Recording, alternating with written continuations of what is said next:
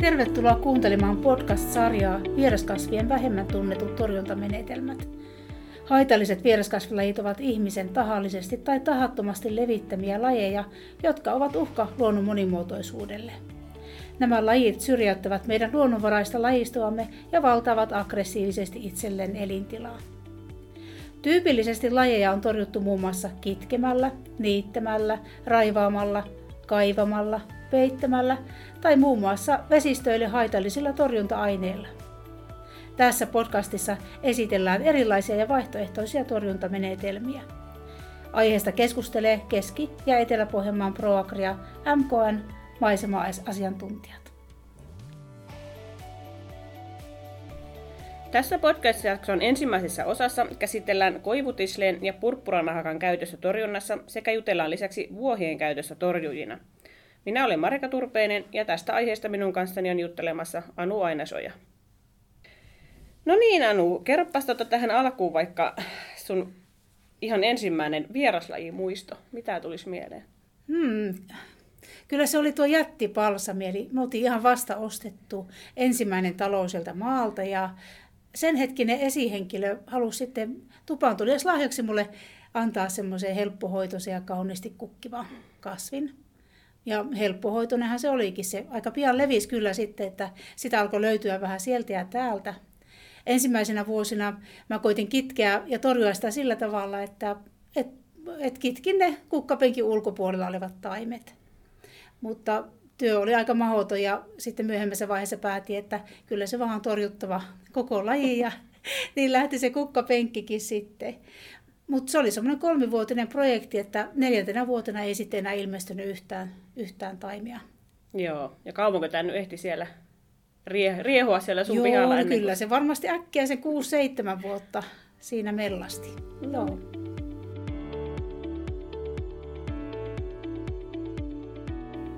No jutellaan sitten ensin tästä koivutisleestä, eli tota, kertoisitko nyt vähän tarkemmin, että mitä se oikein on? Koivutisle on grillihiilen tuotannossa syntyvä sivutuote. Eli grillihiiltähän tuota valmistetaan pyrolyysiprosessin kautta, eli kuumennetaan koivupuuta oikein korkeissa lämpötiloissa. Ja siitä sitten sivuvirtana syntyy tämmöinen tumma tervalta tuoksuva neste, koivutisle. Joo. No tota, kuinka se sitten vaikuttaa näihin kasveihin, että mi- mihin se perustuu se sen torjuntamekanismi? Ää, Tällä hetkellä ei vielä niin tiedetä eikä tunneta sitä koivutisleen tarkkaa koostumusta, eikä sitä vaikuttavaa ainettakaan. Mutta tiedetään kyllä, että se sisältää tuhansia yhdisteitä, muun muassa happoja ja fenoleja. Ja näitä samankaltaisia yhdisteitä käytetään ihan monissa tunnetuissakin kasvinsuojeluaineissa vaikuttavina aineina. Joo. No tota, jos sitten ajatellaan, että pitäisi valita joku, joku torjuntamuoto tai- aine, mitä käyttää, niin milloin, minkälaisissa tilanteissa sä käyttäisit sitten tätä? Nyt täytyy heti aluksi sanoa, että tuota koivutisleellä ei ole, sitä ei ole kaupallistettu vielä torjunta-aineeksi tämmöisille tuota rikkakasveille eikä, eikä tuota vieraslajeillekaan. Siitä on kyllä saatu semmoisia rajattuja, rajattuja lupia myyä sitä muun muassa myyrien ja jänisten ja hirvien karkotukseen. Niissä tapauksissa se torjunta perustuu sitten lähinnä siihen tota, tervan tuoksuun. Se on aika voimakas se tervan tuoksu.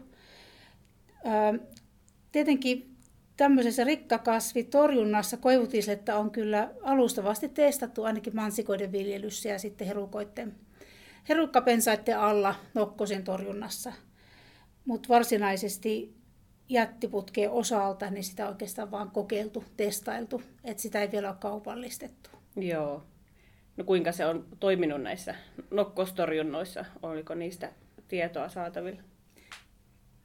No joo, va- tulokset on aika vaihtelevia ja se näkyy myös tässä niin jättiputken torjunnassakin tehdyissä kokeissa, että tuota, sitä on tota, ne on tosi, tosi vaihtelevia, että tois, joskus on onnistuttu, on jotakin opittu, mutta vielä se ei ole ollenkaan valmis se työ, että vaatii lisää tutkimusta. Joo, että on vähän semmoista niin kuin toistoa vaan ja lisää, lisää tutkimusta varmaan vaatii sitten.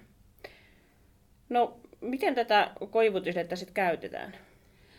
No näissä tuota kokeiluissa sitä on oikeastaan neljällä eri tavalla testattu. Ensinnäkin on ruiskutettu suoraan jättiputkien lehdille. Toisaalta on sitten tuota, käytetty sitä koivutislettä osana semmoista biohajoavaa turvepohjaista katemateriaalia, joka sitten lisätään siihen taimipotin mullan pinnalle. Sitten on tehty jättiputken sukulaiskasvin kuminan kohdalla tämmöisiä itävyystestauksia, eli miten ne siemenet itää. Ja sitten toisaalta on käytetty tämmöistä tekniikkaa, että on yhdistetty se mekaaninen torjunta, että ensiksi on katkastus jät, jätkiput, jät, jättiputken varsi tai kukinto ja sitten kaadettu suoraan sinne tuota putken sisälle. Joo. Se on ontto varsi tosiaankin tässä jättiputkessa, niin Kyllä. sinne lisätty sitten se. Joo, että monen, monen lailla voi sitten oikeastaan kokeilla, että mikä sitten voisi niinku parhaiten, parhaiten vaikuttaa. Tota, no, jos jotakin jo tuossa kerroit, että mihinkä se, tai mille se voisi toimia, että vähän jättiputkelle ehkä vähän huonosti, mutta tota, onko sillä vaikutusta sitten näihin puuvartisiin kasveisiin, esimerkiksi kurtturuusuun, mikä nyt on yksi haitallinen vieraslaji meillä? Tiettävästi ei ole, että se nimenomaan sen tuota vihreän osan sitä kasvista sitten tuota, tuhoaa. Ja, ja siinäkin sitten se, että mitä nuorempia jättiputkiyksilöt on, tai ne taimet on, niin sitä paremmin se sitten tehoaa. Mutta tuokin, kun on ruiskutettu niille lehdille, niin se vaikutus on oikeastaan vain niissä maanpäällisissä osissa. Että ei se vaikuta enää sinne maan alle. Joo, että sitä pitäisi uusia sitä käsittelyä tälläkin, mm, että kyllä. saa aina ne u- uudet kasvustot sieltä sitten kuriin. No tota, kun puhuttiin tuossa alussa noista, mainittiin noista vesistö, vesistölle haitallisista torjunta-aineista, niin kuinka tämän kanssa saako tätä, tai suositellaanko tätä saako käyttää niin vesistön äärellä? No joo, tosiaan niin kuin tuossa sanoinkin, niin tätä ei ole vielä kasvisuojeluaineeksi oikein hyväksytty. On saatu niitä koe, koetutkimuslupia oikeastaan ja niitäkin aika niukasti, mutta arvellaan, että tämän myrkyllisyys vesieliöille on pienempi kuin jos sitä vertaa niin tämmöisiin perinteisiin herbisiideihin, eli torjunta-aineisiin. Sitten taas maaperäeliöstön osalta tietää, että se stimuloi mikrobitoimintaa, mutta se vaikutus on lyhytaikainen. Että tässäkin kyllä sitä lisätutkimusta vielä, vielä tarvitaan, että pystyttäisiin sitten tuota sanomaan, sanomaan tarkemmin, että mikä se riski on.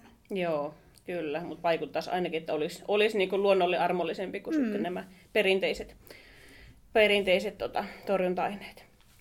No, tota, onko se niissä jotakin annostuksista sit mitään, mitään tietoa, että minkä, minkälaisilla annostuksilla se toimii? Osahan toimii niin kuin käänteisesti pienemmillä annostuksilla ja osa, osa isommilla, että onko, onko siitä käsitystä? Joo. No näissä to, parhaiten onnistuneissa torjunta kokeissa, jossa ensin katkaistiin se jättiputken varsi ja sitten kaadettiin se koivutisle sinne parteen, niin kyllä havaittiin se, että mitä väkevämpänä liuoksena se koivutisle lisätään, niin sitä tehokkaampi se on. Ja tuota, no, tämmöisillä tuota, iäkkäämmillä kasveilla, yli yhden vuoden ikäisillä yksilöillä, niin se vaikutus oli aika semmoinen lyhytaikainen. Kasvi kyllä sitten jatkoi sitä kasvua sen käsittelyn jälkeen.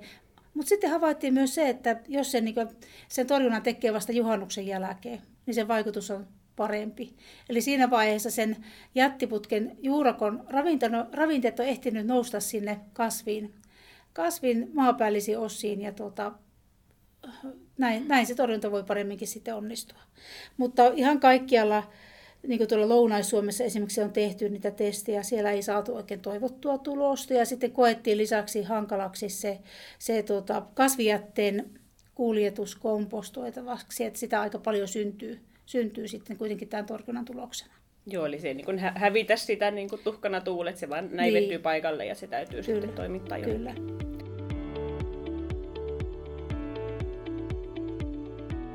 No entä sitten, annetaan purppurana hakkasieni, niin tota, mitä se tämä sitten niinku on? Joo, no tämähän on niinku Suomessa yleisesti esiintyvä lahottajasieni. Eli sitä on ihan tuolla meidän luonnossakin ja siellä se lahottaa niitä puuvartisia kasveja. Joo, eli sen mm. tänne voisi vois kuvitella ja niin kuin, toimivan just näille puuvartisille kasveille, kun äsken oli puhe siitä kurtturuususta, eli että, tota, minkälaisia kokemuksia sille on? Joo, just näin nimenomaan, että se on nimenomaan puuvartisten, koska eihän niissä ruohovartisissa ole, ole sitä lahotettavaa puumateriaalia. Tuota, tähän niin Vesakon torjunnassa esimerkiksi tätä, tämä on niin ihan tosi tehokkaaksi todettu, se estää sitä vesakoitumista. Ja myös sitten niin aikaisemmin on kurtturuusun sukulaiskasveilla, ruusukasveilla, muun muassa kiltotuomilla ja pilvikirsikalla on tutkittu sitä, sitä vaikutusta ja saatu hyvin lupaavia tuloksia. Joo. Joo. No miten tätä käytetään? Miten, miten, miten, sitä, miten sillä käsitellään näitä kasveja sitten? Eli käytännössä leikataan se kurtturuusu ensin poikki, että saa siihen se niin sanottu kanto mm-hmm. tai se mm. leikkuupinta näkyviin. Ja sitten vaan levitetään tai ruiskutetaan sitä, sitä sienen rihmastoa siihen tota, leikkuupinnalle, siihen kannon päälle. Ja siitä sitten oikeastaan lopun työn tekee sitten se sieni, että siinä ei enää sitten ihmistä torjujana enää pahemmin sitten jatkossa tarvita. Joo, ja tähän, riittääkö tähän ilmeisesti tämä yksi käsittelykerta vai vaaditaanko siihen sitten useampi Joo, kerta? joo tämäkin on tosiaan, tätä tuotetta ei ole vielä kaupallistettu, eli ei voi vielä mennä kauppaan ostamaan sitä purppuranahakka-sientä, mutta sitä kyllä on tutkittu ja havaittiin, että Osa kurtturuusukasvustosta kuoli jo sen ensimmäisen vuoden aikana, eli riitti se yksi käsittely, mikä tehtiin. Ja, ja tuota, aluksi tietenkin se vesominen väheni ja sitten huomattiin, että myös ne kiulukat oli pienempi kokoisia. Eli kiulukoiden kauttahan se kurtturuusu nimenomaan leviää, kun siinä, siinä marjan, ruusumarjan sisällä on ne siemenet, niin sitten lintujen, lintujen tota, mukana leviää sitten kauemmaksi. Et sekin on tietysti etu, että ne kiulukat on pienempiä, siellä on sitten vähempi siementä. Ja tuota, tämän ensimmäisen torjunta kesän aikana myös havaittiin, että niiltä alueilta, mistä se kurtturuusun vesominen oli loppunut, niin siihen aika nopeasti ilmaantui sitten muuta kasvillisuutta. Eli se ei tehnyt tavallaan mitenkään kasveille sopimattomaksi sitä kasvualustaa. Joo, eikä se, ilmeisesti jää sinne maaperään, että se on vaan kun se sivellään, ruiskutetaan suoraan siihen kasviin, niin se, Joo, se tuota... et sitten kun purppuranahakasieni on tehnyt sen lahottajatyön, niin se vaipuu sinne sitten rihmastoon, että se ei, se ei tee siinä tota se enempää. Joo, ja se kun on luonnon, luonnon oma, niin, oma kasvi niin, ja tuote, niin se tuota, tietää kuinka siellä toimii.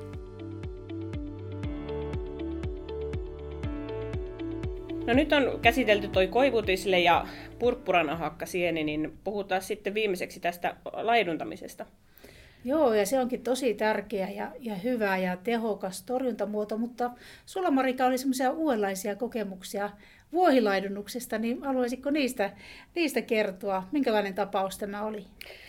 No joo, tästä oli meillä, meillä tuo tämmöinen hanke taannoin menossa, jossa tuota, testattiin tämmöisiä erilaisia torjuntamuotoja ja, ja varsinkin niin uusia, uusia muotoja. Laidunnus on sinänsä, sinänsä niin vanha keino torjua itsellänsä, mutta sitten tässä oli uutena juttuna tämä vuohi, vuohilaidunnus, eli siellä testattiin tosiaan jyrkillä tämmöisellä jokivarsi töyräällä rannoilla vuohien kanssa laiduntamista. Eli paikalla, missä lehmä ei pysy ja lammaskin vyöryy sinne jokkeen.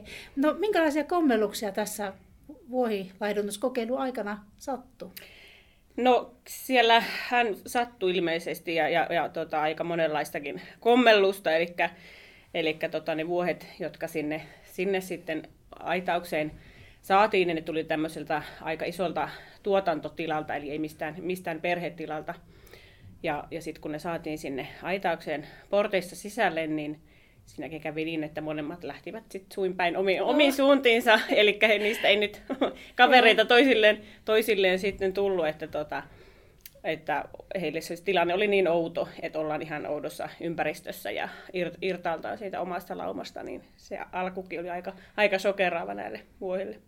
No, kiinnostaa tietysti, että minkä korkunen se aita, aita oli. Vuohet on tietää, että ne on tosi hyviä kiipeilijöitä ja pärjäävät tosi, tosiaan niissä jyrkissä maastoissa.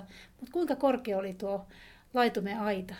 No se oli ensin semmoinen puolentoista metrin hmm. korkunen, että et, tota, testattiin, mutta, mutta sitä korotettiin sitten aina sinne mie- miehen mittaan asti siihen 180 senttiin. Mutta edelleen ne sieltä vaan tuli jotenkin pois, että ne ei, ne ei sitten viihtyneet, kokeneet siellä alueella olonsa turvalliseksi, että toki ne torjuvat sitä, sitä jättipalsemia. Se oli, se oli hyvä, hyvä kokemus, nähtiin, että ne, ne toimi siinä jyrkässä, jyrkässä tota, maastossa, mutta, mutta tota, se oli aina, aina tota, tuppas olemaan lauantai-ilta ja kello puoli kymmenen, kun tuli soitto, että nyt on vuohet taas täällä aidan ulkopuolella, että pitäisi tulla ottamaan kiinni. Just, että paljon työtä vaati, vaati tämä, että melkein olisi pitänyt katto olla siinä aitauksessa, että ne olisi pysynyt. Kyllä näille ainakin, että sitten toki jos vuohet on tämmöiseltä niin, niin sanotusti niin per, perhetilalta tai lemmikkivuoheen, niin tilanne voi olla vähän, vähän toinen tekijä. On toki eläimien yksilöitä, mutta tuota, tässä tapauksessa oli vähän, vähän haasteita sitten. Oli työläs, työläs kokeilu. Eikö se vuohikin ole laumaeläin siinä, missä lammaskin? Kyllä, joo. Että siinäkin oikeastaan suositeltaisiin sitten niitä olisi vähintään se kolme, mielellään viisi. Että et se olisi semmoinen niin pieni, pieni lauma, että, että sekin siinä. Ja varsinkin kun ne isolta, isosta porukasta erotettiin, niin se oli heille, heille sitten aikamoinen sokki sitten. Joo, mutta työn saivat tosiaan kuitenkin tehtyä sen torjuntatyön. Kyllä ne joo. Todettiin, että niin kun, oivia torjuja kyllä ovat tämän balsamin kanssa, että syövät. Ja kun on tämmöinen mehevävartinen kasvi, niin, niin tota, hy, hyvin se heille maistuu kyllä, että jos saadaan vain pysymään sillä alueella. Joo, mitenkäs, mitenkäs tämmöinen laidunnus-homma sitten lähtisi käyntiin? Mitä se laiduntamisen aloittaminen vaatii siltä, siltä tuota, niin alueen haltijalta tai omistajalta ja tai mistä lähtee liikkeelle, jos on kiinnostunut? Joo, no harvoinhan tilanne on se, että siellä maanomistajalla itsellään olisi sitten niitä laidun eläimiä. Eli sitten pitäisi, sit pitäisi löytää sitten joku, joku tota eläintenpitäjä, jolta voi sitten vuokrata niitä eläimiä sinne, sinne laiduntamaan.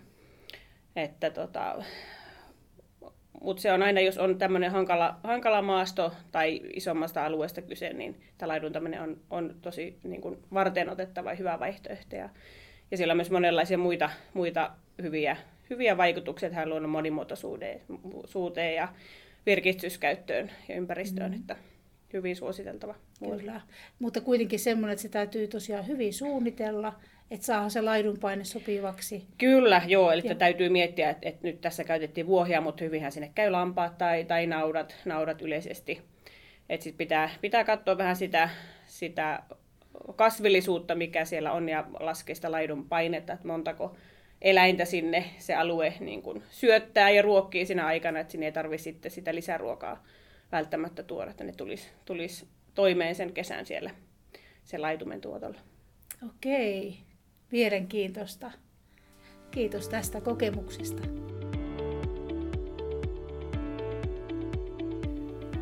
No nyt saatiin käsiteltyä tämä koivutisle ja purppuranahakka sienen käyttö näissä vieraslajien torjunnassa, että ehkä näistä, eikä nyt vielä olekaan kuluttajille ehkä ens, ensi kesäksi apuja, mutta semmoisia seurattavia, seurattavia tuotteita, mitkä voi kenties olla sitten tulevaisuuden apuna tässä torjuntatyössä. Joo, ja lisäksi kuultiin vuohilaidunnuksen kokemuksista.